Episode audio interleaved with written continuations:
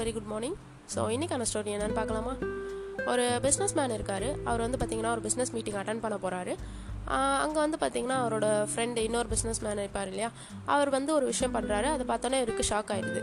என்ன அது அப்படின்னா வழக்கமாக பெரிய பெரிய பிஸ்னஸ் மேன்ஸ்னால் வந்துட்டு சைன் பண்ணுறதுக்கு காஸ்ட்லியான பென் தான் யூஸ் பண்ணுவாங்க இல்லையா? ஆனால் அவர் வந்து ரொம்ப சீப்பான பெண்ணாக வந்துட்டு யூஸ் பண்ணுறாரு இதை பார்த்தோன்னே அவர் வந்துட்டு ஷாக் ஆயிடுறாரு. அவர்கிட்ட கேட்குறாரு ஏன் இந்த மாதிரி சீப்பான பெண்ணாக யூஸ் பண்ணுறீங்க அப்படின்னு சொல்லி கேட்குறாரு அதுக்கு அவர் சொல்கிறாரு நான் வழக்கமாக எந்த பிஸ்னஸ் மீட்டிங் போனாலும் அங்கே வந்து ஒரு பேனாவை தொலைச்சிட்றேன். ஸோ அதனால் நான் வந்து சீப்பான பேனாவை யூஸ் பண்ண ஆரம்பிச்சிட்டேன். அப்படின்னு சொல்லி சொல்கிறாரு ஸோ இதை கேட்டோடனே அவர் வந்துட்டு அவருக்கு வந்து ஒரு கிஃப்ட்டு கொடுக்குறாரு.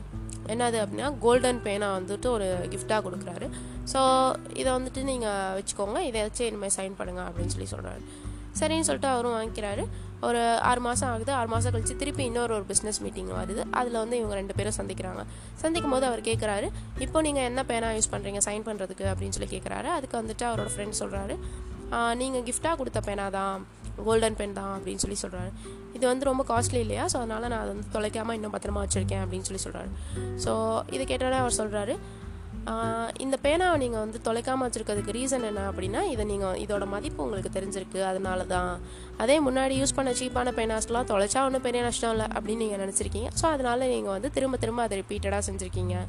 இது வந்து கோல்டன் பென் அப்படின்றதுனால இதை பத்திரமா வச்சுக்கணும்னு நீங்களாக வந்துட்டு ரெஸ்பான்சிபிலிட்டி ரெஸ்பான்சிபிலிட்டி எடுத்திருக்கீங்க அப்படின்னு சொல்லி சொல்கிறாரு ஸோ எஸ் மக்களே.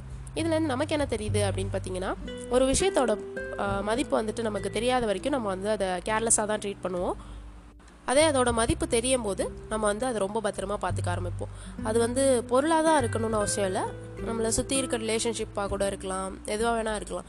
ஸோ ஒரு பொருளோட மதிப்பு ஒரு விஷயத்தோட மதிப்பு நமக்கு வந்துட்டு தெரிஞ்சிச்சு அப்படின்னா நம்ம அதை வந்து ரொம்ப பத்திரமா பார்த்துக்க ஆரம்பிப்போம். ஸோ அதை இழக்கிற வரைக்கும் நம்ம வெயிட் பண்ண வேண்டாமே. ஸோ இப்போலேருந்தே நம்மளை சுற்றி இருக்க விஷயங்களோட மதிப்பை வந்து நம்ம உணர்ந்து வாழ ஆரம்பிப்போம். And that's it for today story thank you all மக்களே. Thank you for listening thank you all bye bye take care